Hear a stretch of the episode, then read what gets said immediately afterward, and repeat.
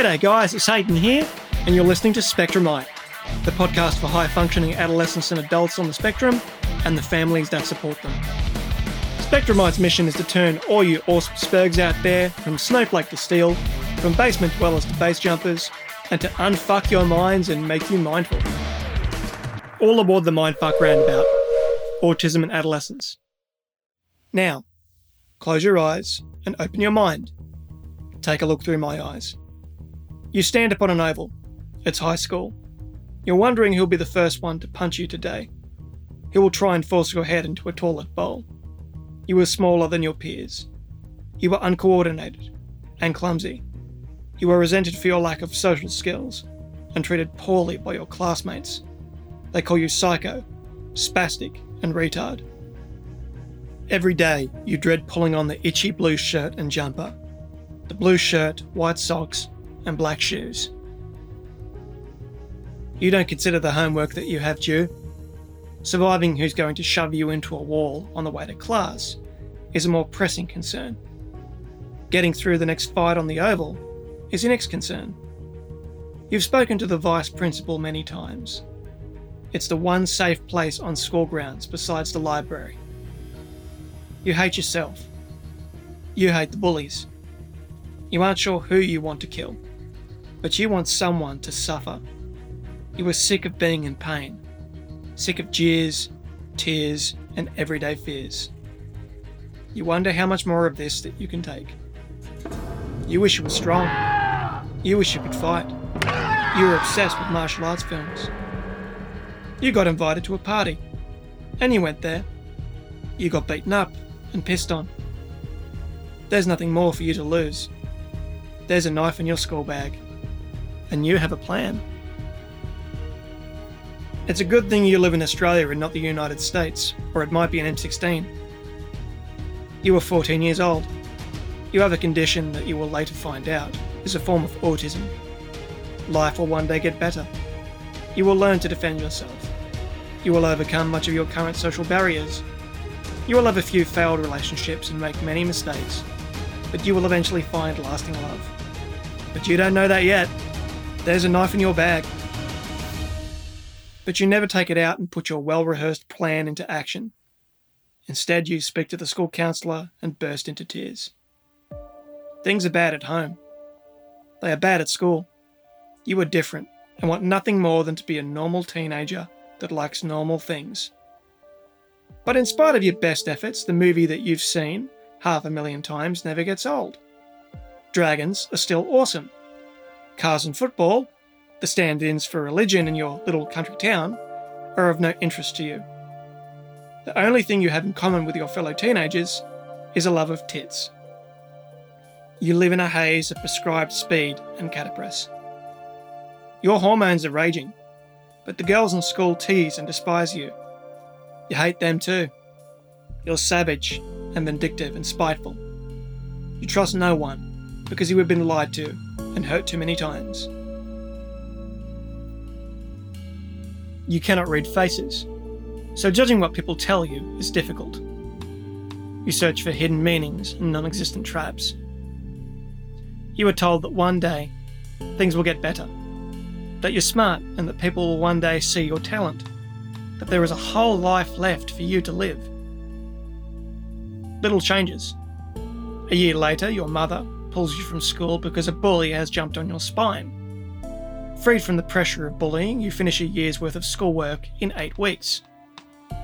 You leave your hometown and move to the city to make a fresh start. Your mother is immediately diagnosed with cancer. You get your A10 in spite of this, but you are emotionally stunted. You have a sense of needing the right teacher to work things out. You need an Obi Wan Kenobi, but none are forthcoming. You attend TAFE. You fail because you don't understand the change in social demographics and responsibilities. Eventually, you meet a mentor and learn the answer to the question you've sought for all your life What's wrong with me? Why am I so different? You are 16 going on 12 emotionally and socially, even though you're closer to 20 mentally.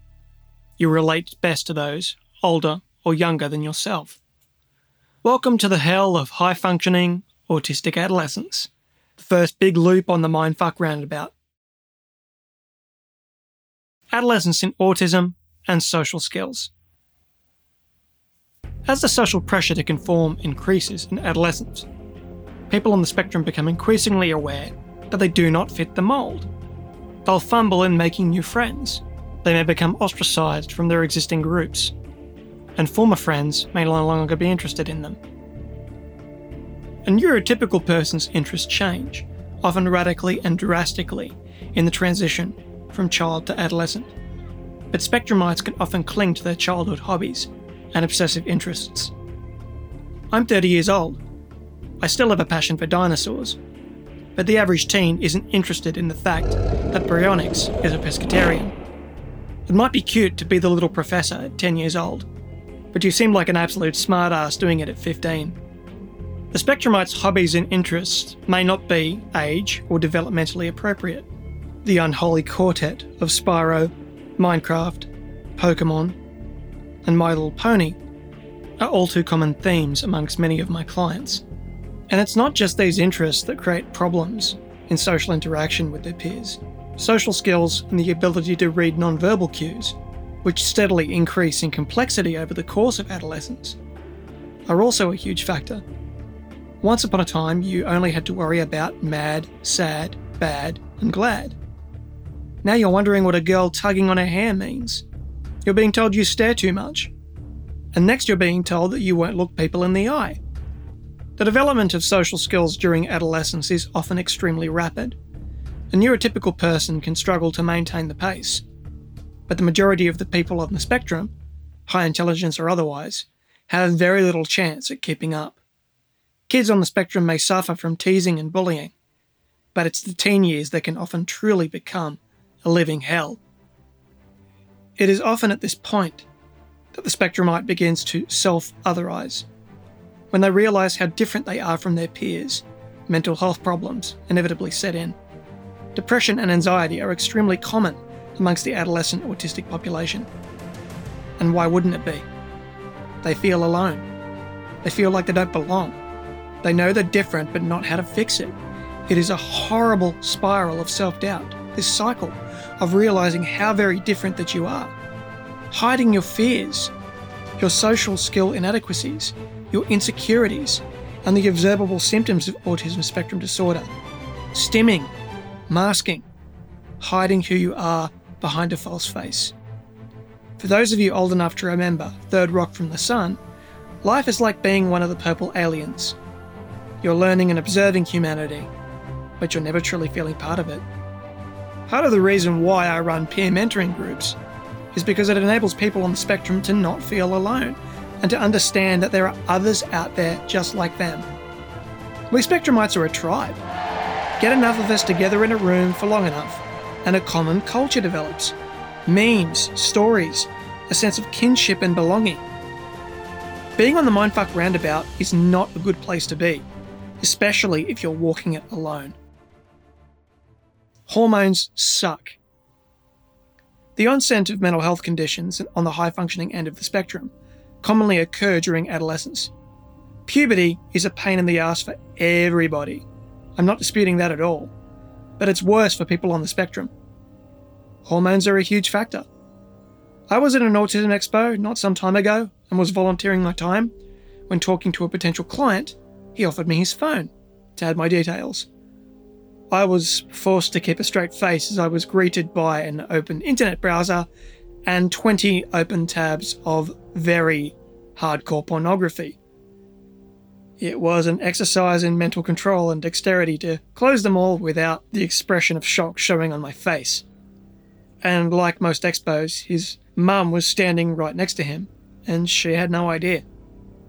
No idea of the extent of her son's psychological trauma, the bullying he was suffering at school, and certainly not the extent of his porn addiction. Here's a free tip for you young people out there clear your browsing history, close your tabs, and get a damned VPN. And parents, respect your adolescent child's right to have a door lock with the stipulation that you get a key in the event of an emergency, as I guarantee you, you will lose as much sleep over witnessing your child in a vigorous session of hand to gland combat as they will. While some teens on the spectrum are asexual, most are not. They will want to date and have romantic encounters. But their social awkwardness and resulting anxiety often results in failed attempts and ridicule in both friendships and romantic fumbles. It's especially important that your adolescent child understands consent. Navigating early fumbles into sexual experiences was hard enough for me, and I'm a child of the 90s. I shudder to think what could all too easily become of young autistic men in this increasingly toxic culture towards the cisgendered male. I ran a class on consent and appropriate sexual behaviour for a reason. Ignore that at your peril. Teen mindfulness and mental health. Most of you know Yoda. Wise little green thing was in two very good movies, and I shudder to even think of them. Three very bad ones. He said, Fear leads to anger, anger leads to hate, and hate leads to suffering. The Buddhists have a similar concept, minus the really cool laser swords. This is a negative feedback loop, a downward spiral, and we Aspies have our own negative feedback loop. One of my clients referred to this by the interesting name and namesake of this podcast as the mindfuck roundabout. Most of us on the spectrum have a comorbidity rate of one mental health problem or another, about 70 to 75%. The two primary ones being depression and anxiety.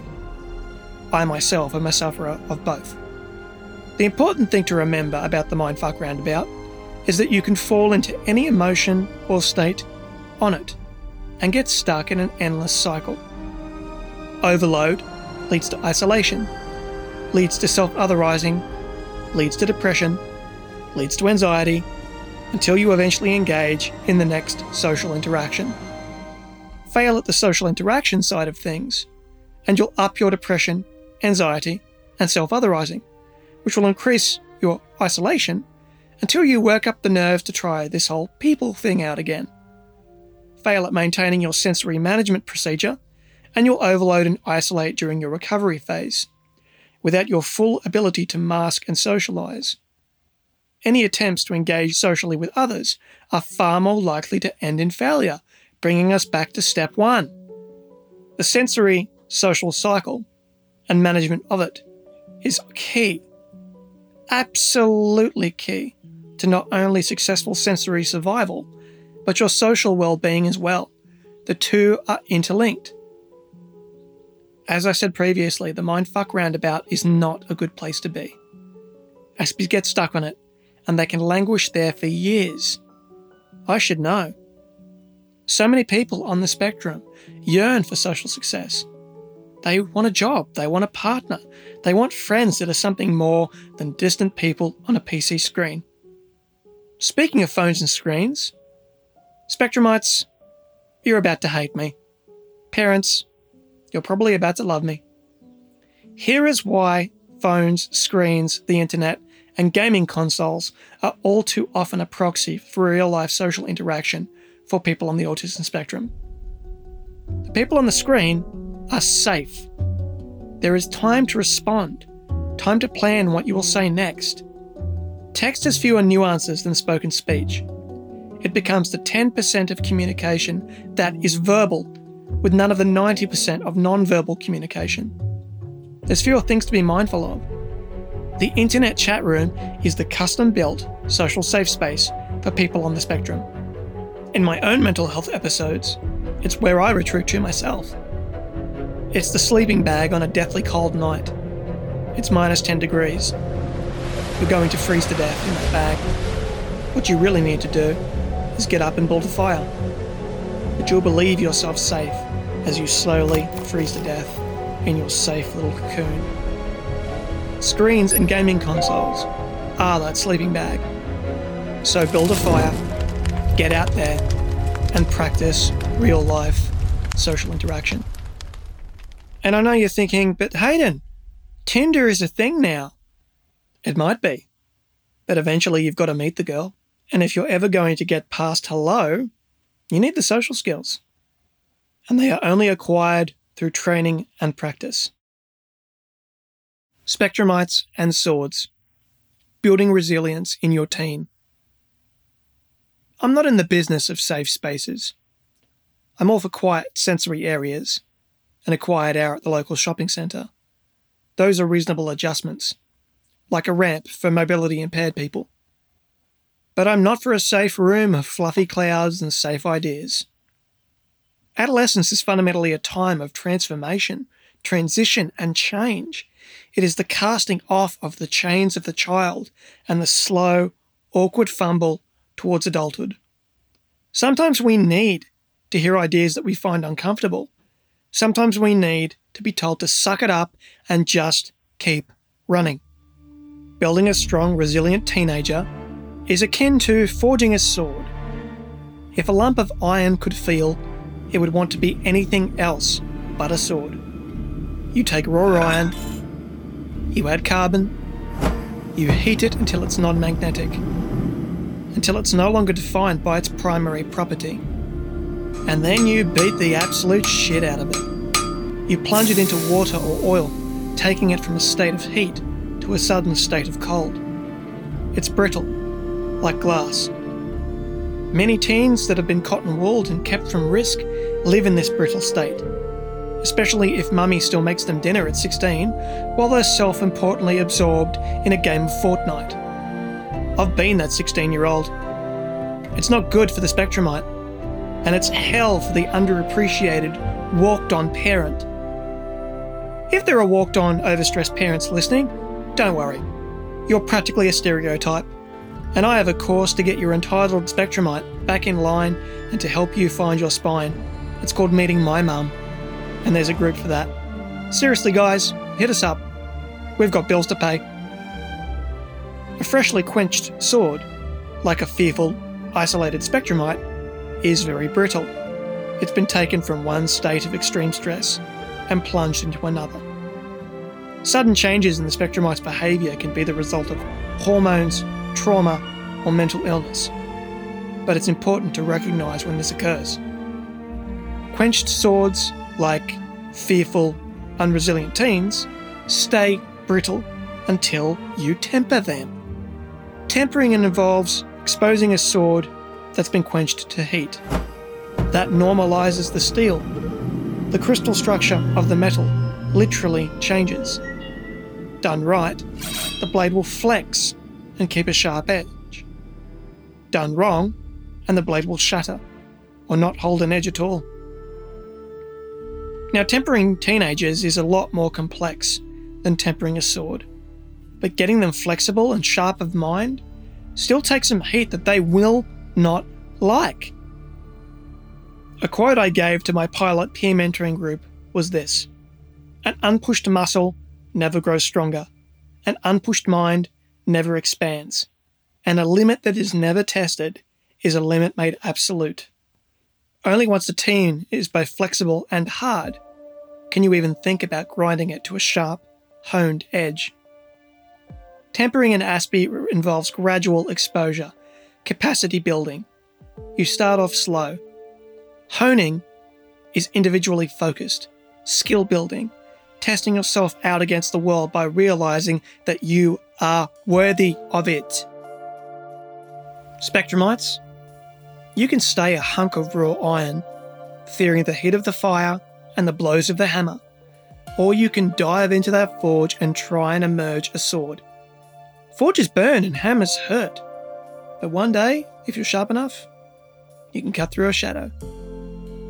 Parents, sometimes you are the forge, sometimes you are the hammer, Sometimes you're the even, steady heat of the tempering oven. Eventually, you're the grindstone. But you're a greater smith than the Viking master Ulfberht. You're not just forging a sword, you're forging your kid, even if they're a little different from the rest. We don't get to choose the lump of iron we're handed, or the kid we birth and raise, but we choose what we help make them into. So be a parent of steel be harder than your kid, and forge something beautiful. Snowflake to steel, basement dweller to base jumper, and mind fucked to mindful as fuck. Thanks for listening in to this episode of Spectrumite. Don't forget to subscribe on your favourite podcast app, and that way you can find out when a new episode has been released. Also, if you'd like to get in touch, you can reach me on Facebook on at SpectrumiteHP, or if you need to get in touch with me via email, you can reach me at spectrumite25 at gmail.com. Have a great one, guys. Haydn signing off.